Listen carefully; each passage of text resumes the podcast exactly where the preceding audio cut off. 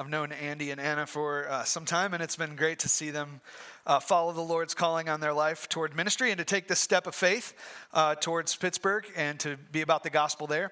So, if you want to talk with them about you know, learning more about their ministry and hearing how you might be able to support them, if the Lord puts that on your heart, are you guys going to be around here after this service? Come right up here to talk with you. That would be great. So, um, if you have your Bibles today, guys, you can open it up to Acts chapter 5. Acts chapter 5 is where we're going to be today. And, um, you know, as we stated before early in the announcements, just want to reiterate that if you are new with us today for the first time, like it's an honor to have first time, you know, people with us every single Sunday, Sunday and uh, we're honored to have you. Um, we exist as a church for really two main things to know Christ and to make him known in the world. That's why we're here as a church. And so if, if you're new with us today and you do know Christ as your personal Savior, um, you know, we hope that you find uh, uh, camaraderie in this church where you if you're if you're about making him known in the world like we welcome partnership with you. We want to work with you to make christ known. And if you don't know christ personally i hope that you leave here today knowing how you can know christ personally and that you can be saved by him. So no matter who you are um, we are glad that you're here today. Now before we get going, I've got this little uh, activity that I want us to do together, all right? So I need you guys to engage. This is a little wake up activity. We'll do this together. I'm going to put a few pictures up on the screen, and I want you to see if you can find the thing that is hiding in the picture, okay? So I'm going to put the first picture on the screen. I'm going to count down from five, and then you tell me if you can see it. Five, four, three, two, one. What does anybody see? A lizard, okay? You know what that's actually called?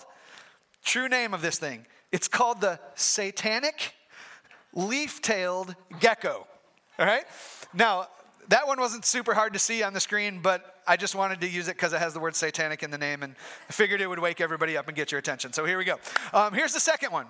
Count down from five, then you tell me if you can see it. Five, four, three, two, one. Anybody see anything? A mouse, he says. Okay, now that thing is called an American pika. All right? Uh, it's called an American pika. It kind of looks like a mix between a mouse and a rabbit. So I don't know what it is, but it's cute. So there we go. Um, here's the third one. Let's see if we can put this up here. What's hiding? Five, four, three, two, one. Anybody see anything? Is that a deer? Someone said. Now here's the thing. I'm a colorblind guy, and I can't see anything on that picture. I just want you to know. But my wife promises me that there's a deer in the background. All right. So uh, apparently there's a deer back there. And if you can't see it, you're probably colorblind like me. So there we go. Um, so here's the thing um, each of these animals uh, blends in with its environment in order to protect itself. We, we know of other animals that do this, right? Like uh, chameleons. We know about the. Um, uh, the mimic octopus and other animals that do this, they all try to blend in and look like something that they're not in order to stay alive. Okay? Here's the thing with our scripture passage for today, we're going to look at a couple that kind of did the opposite. They're, they're trying to blend in, they're trying to look like something that they're not and they didn't stay alive. They end up dying, right? So, this is where our text is going today. So, if you are new with us, you need to know we're studying straight through the book of Acts. Um, this is our week where we're going to be in uh, Acts chapter 5. It's our 12th study in the book of Acts. And so, you know, one of my favorite ways to preach, really my favorite way to preach, is to preach straight through the books of the Bible. It's normally the way that we preach here. Not, not every week do we preach straight through a book of the Bible, sometimes we do small series but normally this is the way we preach. And today we're going to be picking up in Acts chapter 5.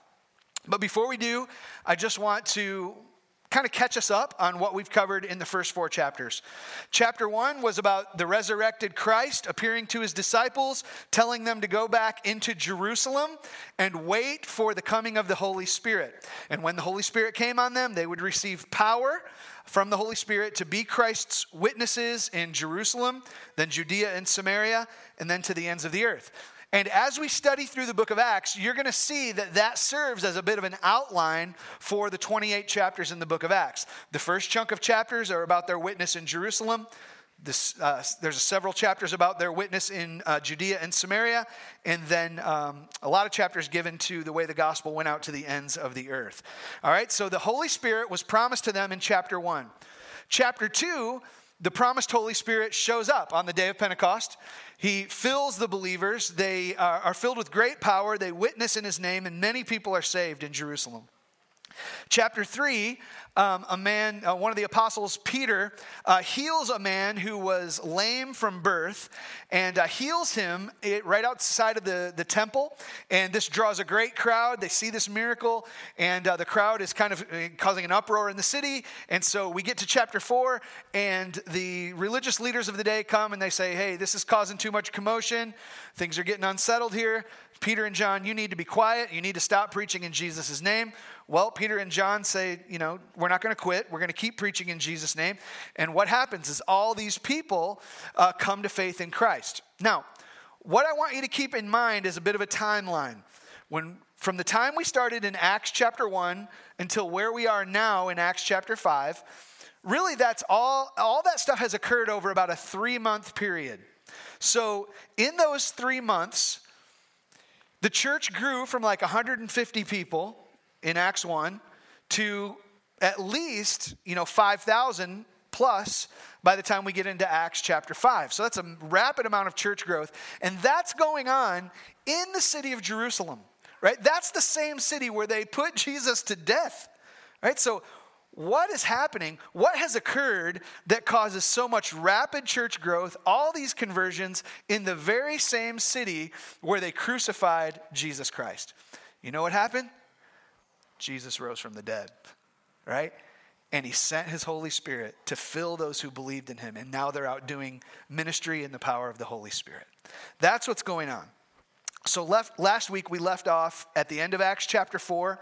There was this amazing passage with the description of generosity and um, the fellowship in the body of Christ, you know, as they uh, sold their goods and shared with each other as needs. It's like last week I kept thinking to myself as Jeff was preaching, uh, man, this is like the first Christian garage sales that were going on. There was like, they were selling estate sales were going down. People were giving stuff. By the way, uh, Jeff Van Scoy was in the first service, but man, didn't he do a great job last week? Man, I was just so blessed, so grateful for the way God keeps raising up uh, men in our church who are passionate about God's word, faithful to God's word. And I think the thing that stood out to me was just how much Jeff loves this church.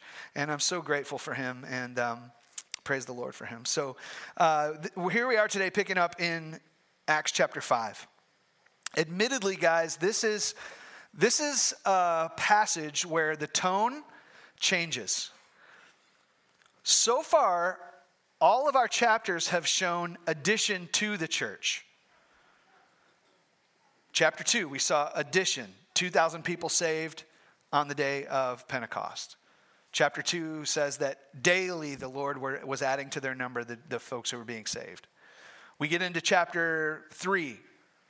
Up to 5,000 people were now saved, and that only counts the men right? So there's been all this addition to the church so far. But in our text today, we're actually going to see the first subtractions from the church. Okay, so we're going to see how this works. As today, we're going to work our way through verses 1 through 11 in chapter 5.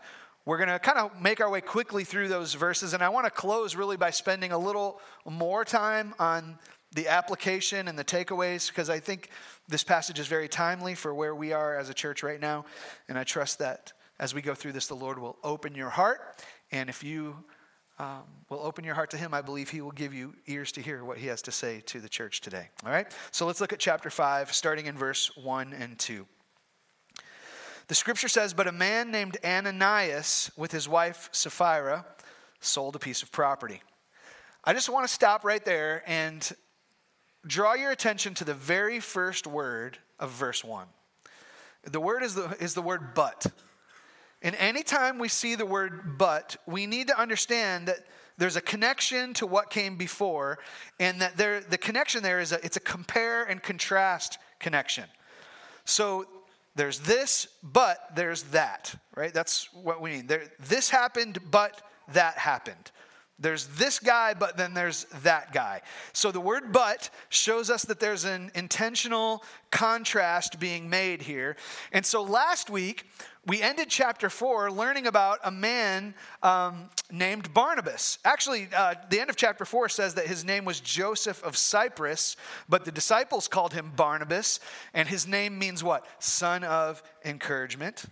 I think it's really noteworthy that he's mentioned here in the early chapters of the book of Acts because as we work our way through the rest of the chapters of the book of Acts, Barnabas is going to become a very important um, character in the unfolding narrative in the book of Acts.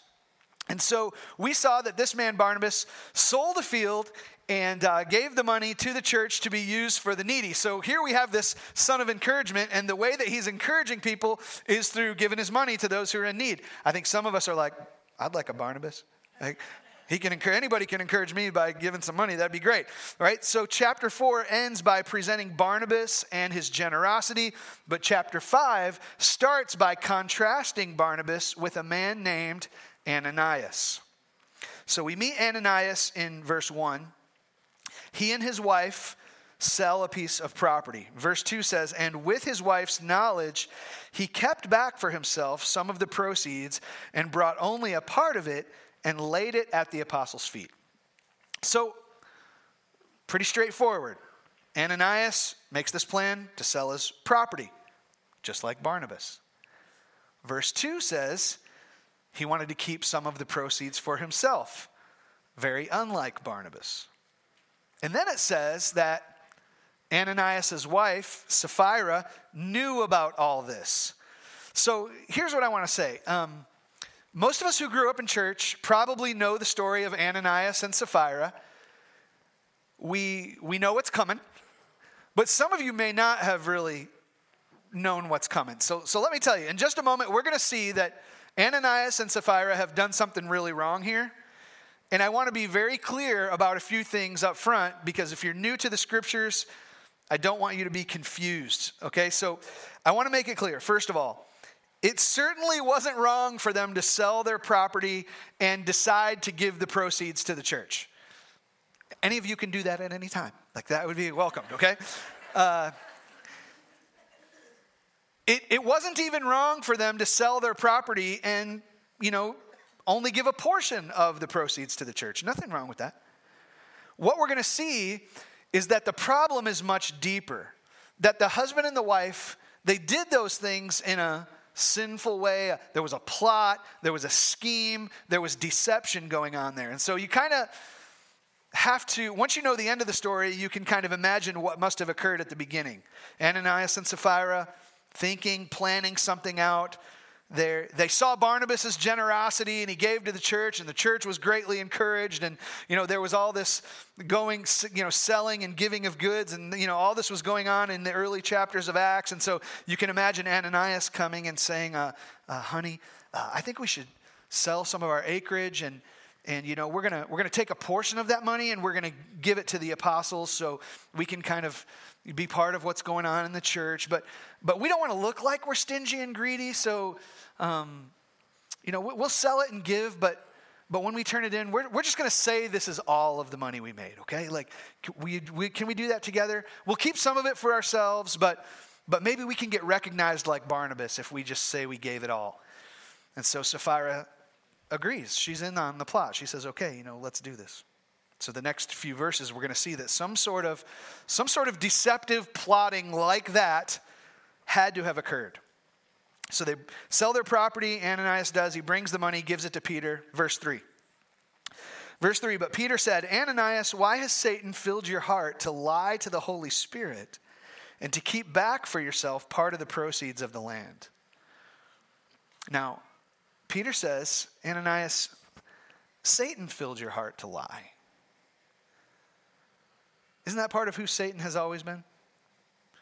The scripture says that he is a liar and a deceiver from the beginning. He's the father of lies. John 8 44 says. All the way back in the book of Genesis, what do we have? Satan coming to a husband and wife, deceiving them, causing them to sin, calling them to sin against God, and tempting them to do so. So the adversary, Satan, fills Ananias' heart to lie and by the way, that word lie in the original Greek language of Scripture, it's the word pseudomai. Uh, it's where we get our English word what? Pseudonym. So, what's a pseudonym? We know authors and writers sometimes take a, a, pseudonym, a pen name, something where they, they don't want to reveal their true identity, so they, they take a, a different name. Um, if you're a little more blue collar, you know, we do this with uh, truckers and CBs, right? They've got a handle. And uh, Smokey and the Bandit, those of you guys who are over the age of 40, remember those good old days? Those of you who are under 40 have no idea what I'm talking about. That's cool. Those of you who are under 40, here's, here's what you understand. You understand social media handles, right? Where you got a Twitter identity, and the way it works in our culture, we kind of pick a social media name and we roll with that because it hides our true identity so we can pick a pseudonym, right?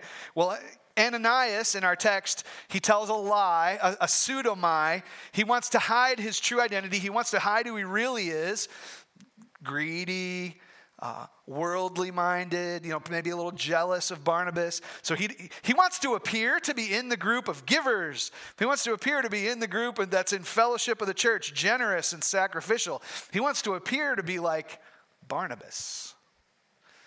So, in his desire to still live within his selfish ways, but also to look good in the eyes of men, what does he do? He lies. He plots a lie, he plots a scheme. Have you guys ever stopped to think about why people lie? Like all of us in this room, if I said, hey, have you ever told a lie? All of us would raise our hand, yeah. Why do we do that? You know, at the bottom of a lie is the desire to have someone else approve of us. We lie because we can't stand the thought that if we keep it real, we may no longer have this person's approval. They won't like the real us, they'll reject the real us. So we decide to be dishonest about who we are and what we do.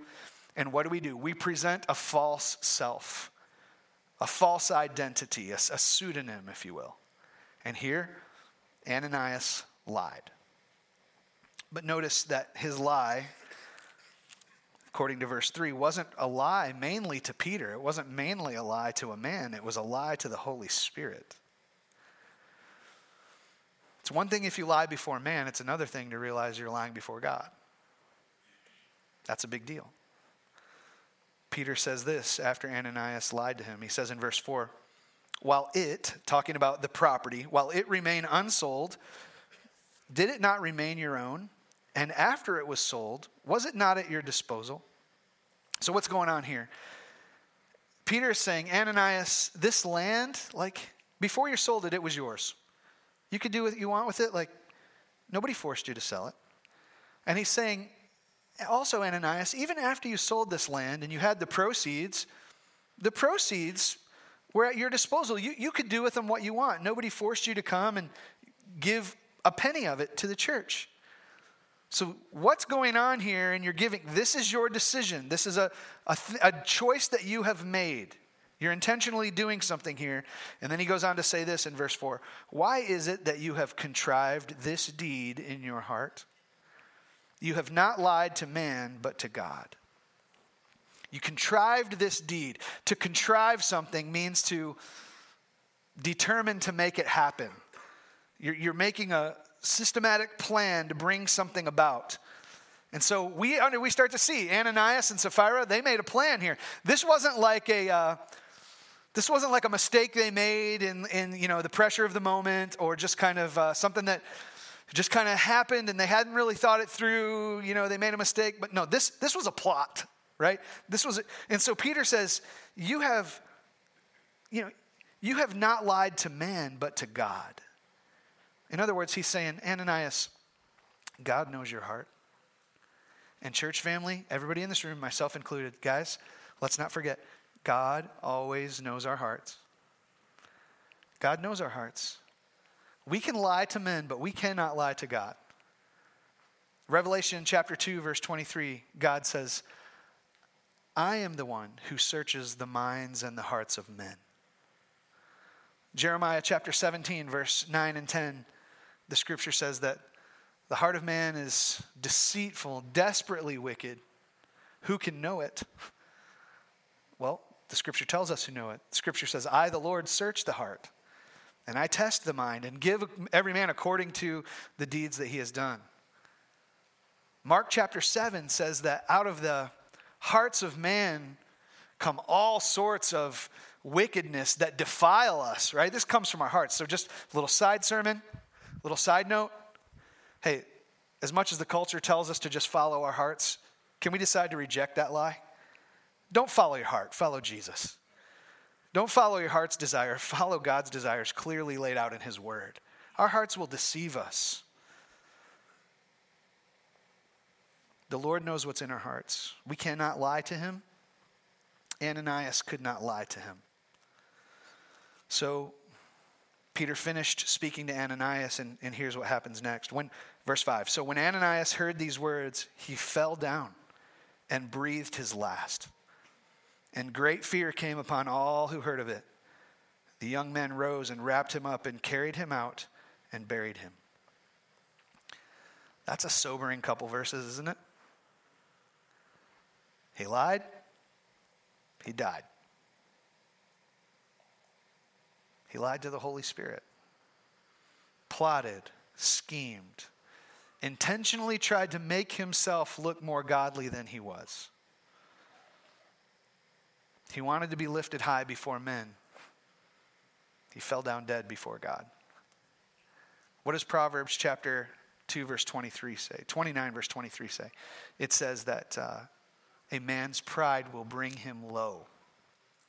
When I was a little kid, my mom and dad always taught me Proverbs 16, verse 19. Pride goes before destruction, and a, a haughty spirit comes before a fall.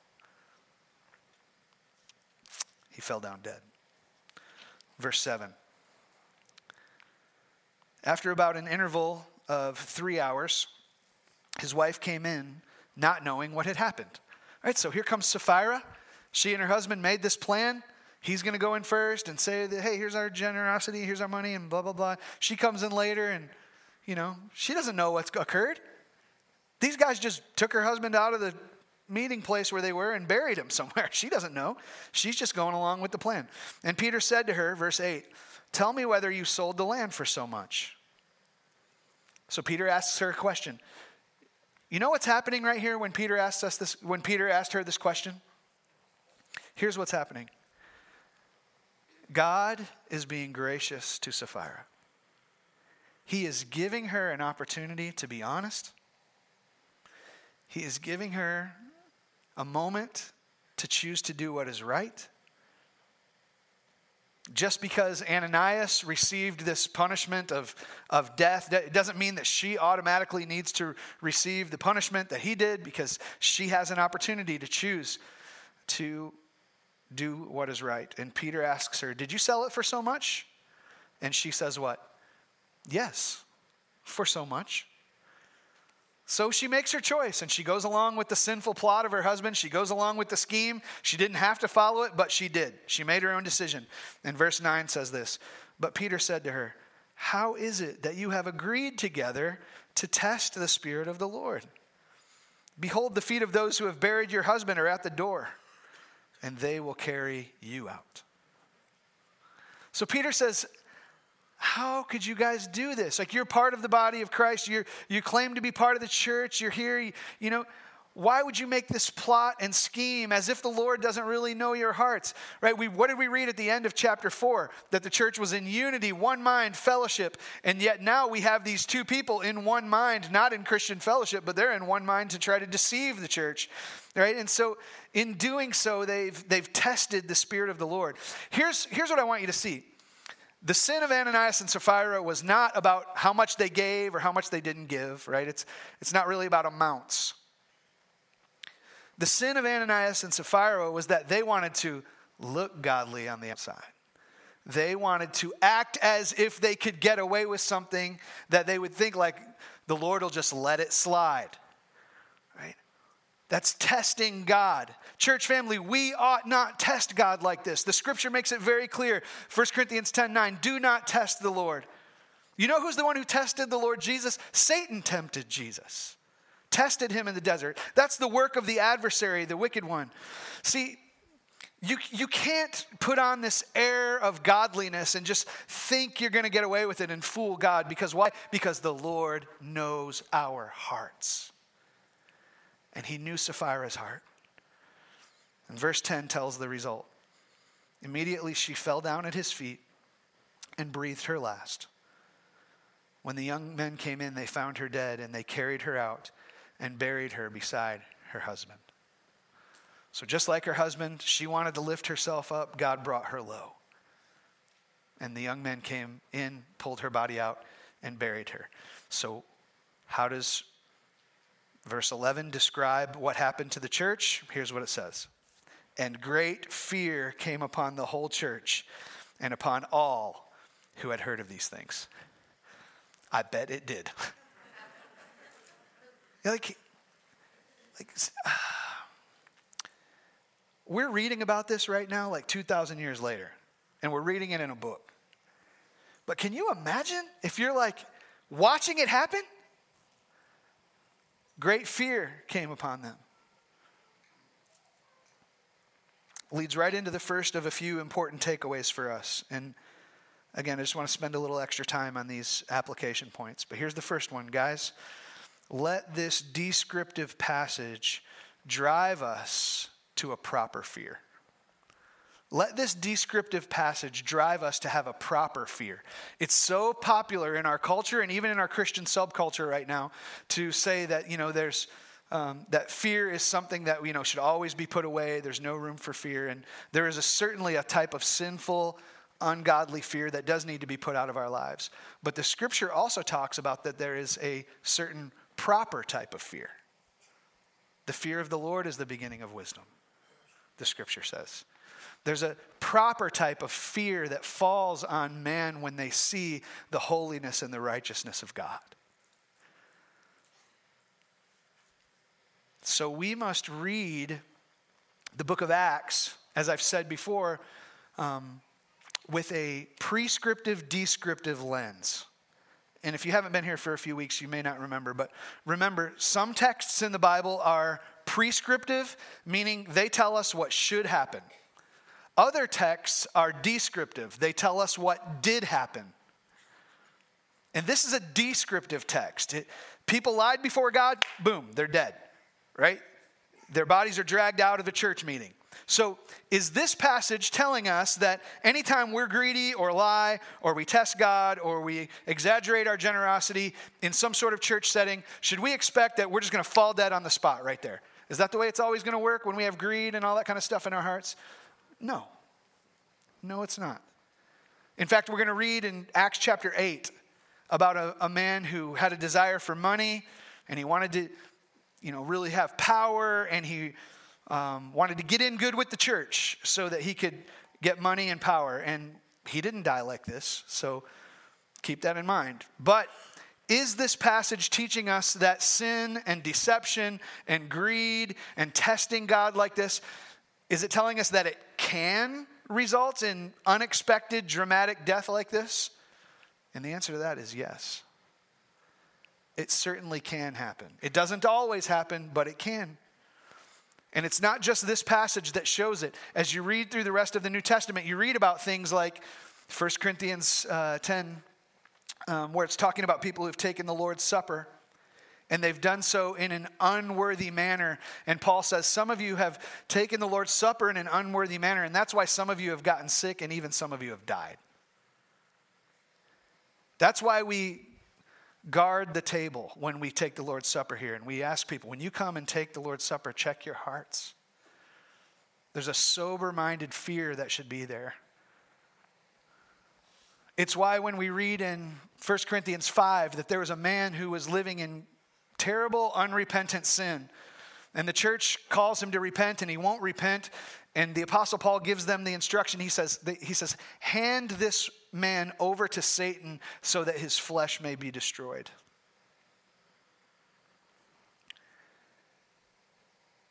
It's why we read things like 1 John chapter 5 verse 16 that says there are some sins that lead to death. So we need to be sober minded with a proper fear. Like our sin is serious. It doesn't always result in some dramatic, unexpected death like this, but that can happen sometimes. So, what's the principle? The principle for us out of this is hey, don't try to tempt or test the Lord your God We ought not do that. We ought not do that by trying to make ourselves look more godly than we are. We have a strong warning against plotting and scheming and exaggerating to try to make ourselves look spiritual and godly in front of people. Passages like this remind us that sin can sometimes lead to our physical death. In fact, the scriptures actually make it clear that sin always leads to death. What does Romans 6 say? Romans 6 says that the wages of sin is what? Death. So, whether our death happens in a dramatic, unexpected fashion as a result of a particular sin, or whether it's the general effects of our sin that lead us to death, sin always leads to death. But here's the good news sin leads to death, but Jesus leads to life. The wages of sin is death, but the gift of God is eternal life. Through who? Jesus Christ our Lord. The good news of the gospel is that when we repent of our sin and we're honest about our sin and we stop trying to hide our sin before the Lord and, and try to stop acting like, hey, we can just get away with it. Once we get honest about that and we repent and we believe on the Lord Jesus Christ, then He gives us the gift of eternal life. And though we die, the scripture says, yet shall we live. to be absent from this body is to be present with the Lord. So sin always leads to death, but praise God, Jesus always leads to life, which leads us into the second important takeaway for us today. Here's the second thing Church family, remember who God is and start keeping it real before Him. Right? Remember who God is and keep it real before Him. Because we think about who God is. On the one hand, God is pure and righteous and holy in every way. And on the other hand, at the same time, the Lord is gracious and loving and forgiving in every way. On one hand, he's whole, so holy that sin can't exist in his presence. And on the other hand, he's so merciful and gracious that for those of us who trust in Jesus, it's the blood of Jesus that will cleanse us from all of our sin. So when you remember these two simultaneous characteristics of who God is, then you know what that does? That frees you to take off your mask, to stop trying to be more righteous and look more righteous than you really are. You, you can, it frees you to stop trying to blend in and fake God out because He's so holy and powerful, you can never fake Him out. You can't do it, but He's also so loving and gracious, you never need to. Right? Why do we lie? Why do we try to deceive people? Because we are desperate in our hearts for man's approval. Here's the good news when you believe in Jesus Christ and his righteousness is applied to you, you already have God's approval. So you don't have to try to lie before the Lord. He sets his favor on you because he set his favor on Christ, and Christ is in you, and Christ's blood covers all your sins. It frees you so, church family, here's the truth. This is the, this is the honest truth for all of us. We are so sinful, we can't even recognize how sinful we are. Like, we have things we're embarrassed about. We realize the depth of our sin, and we don't even understand it because we're not all knowing and perfect and righteous and holy in the way that God is. We don't even understand the depths of our sin, but God does, and He has chosen to love us anyways. We are all more sinful than we would care to admit. And yet, at the same time, we are all more loved than we can even imagine. And that's the good news of the gospel. So remember who God is and keep it real before Him. And for this last application, I just want to talk very specifically, pastorally with our church right now. Third takeaway in this season of life for our church, Consider whether you're living in the freedom of Barnabas or in the slavery of Ananias. In this season of life in our church, consider whether you're living in the freedom of Barnabas or the slavery of Ananias. Think about these two men. Barnabas could easily give up the things of the world because he was free from them money, land, possessions. He could give them up because he was free from them. Ananias wasn't. Barnabas wasn't concerned about looking more generous than he really was. Ananias was very concerned about that. Barnabas did not put God to the test. Ananias did. Barnabas could live in truth and honesty and authenticity. Ananias couldn't.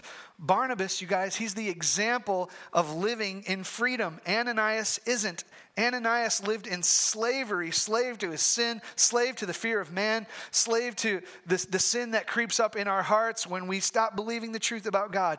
But Barnabas was free in Christ. Now, again, how does this tie into our life as a church? Here's how it ties in. Because right now, guys, we are in a time in our church where there's a campaign going on. And we're asking the church to be generous. And we're talking more frequently about money and giving and things like that. We just went through some times of public giving and public commitment, right? Just very similar to what was going on in Acts chapter 4, these public displays of generosity. And to be frank with you, from time to time in our church's future, we might keep doing things like that from time to time. But perhaps when that happens, here's what might be going on in some of our hearts. There can be this internal temptation to kind of join in with the crowd and not want to look stingy, so I'll just turn something in or t- use words when I'm talking to people that just, they, you know what I mean? There can be this, temp- this temptation in our hearts to try to make ourselves look more generous or whatever. And I just, I want to just say this out loud to everybody, especially during this season of life. Maybe you need to hear this, maybe you don't. I don't know. But listen, you don't have to impress anyone here. You certainly don't have to impress God, right? He, your commitments that you make, your giving, oh, that's between you and the Lord. And here's the thing, like we said before the Lord knows your heart. Jesus said in Matthew 18, These people honor me with their lips, but their hearts are far from me.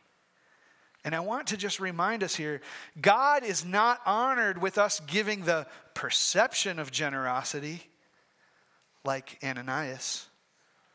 And God is not pleased with lip service for him like Sapphira. He wants truth in the inward parts, Psalm 51, verse 6 says. So, church family, let me remind you of this God loves you. If you are one of his children, he loves you. You never, ever have to impress him because he knows everything you've ever done and he knows everything you're ever going to do and he's set his love on you anyways. You never need to impress him. You certainly can't deceive him. He knows the best and the worst of who we are. And he offers his love to us freely anyways. So just let that burden of trying to impress people, like just let that burden off your back. It doesn't belong there. So, church family, as we move forward, let's recognize we don't need to live in the slavery of Ananias. And in Christ, we can live in the freedom of Barnabas because of Jesus. Let's pray. Lord, we stop right now and we just pause our hearts to consider your word and consider what your Holy Spirit is saying to us. Even as I'm praying it right out loud right now, Lord, I pray that those in this room that know you would, in the stillness of their heart, listen to what you're saying. And so, Lord, uh, we admit that we are people who can struggle with sin, whether the sin is greed and selfishness and materialism and not wanting to give up the temporary things of this world, or if the sin in our hearts is deception and trying to present a false identity and caring too much about people's opinions. We are um, we are sinful people, and Lord, I thank you that you came to save sinners.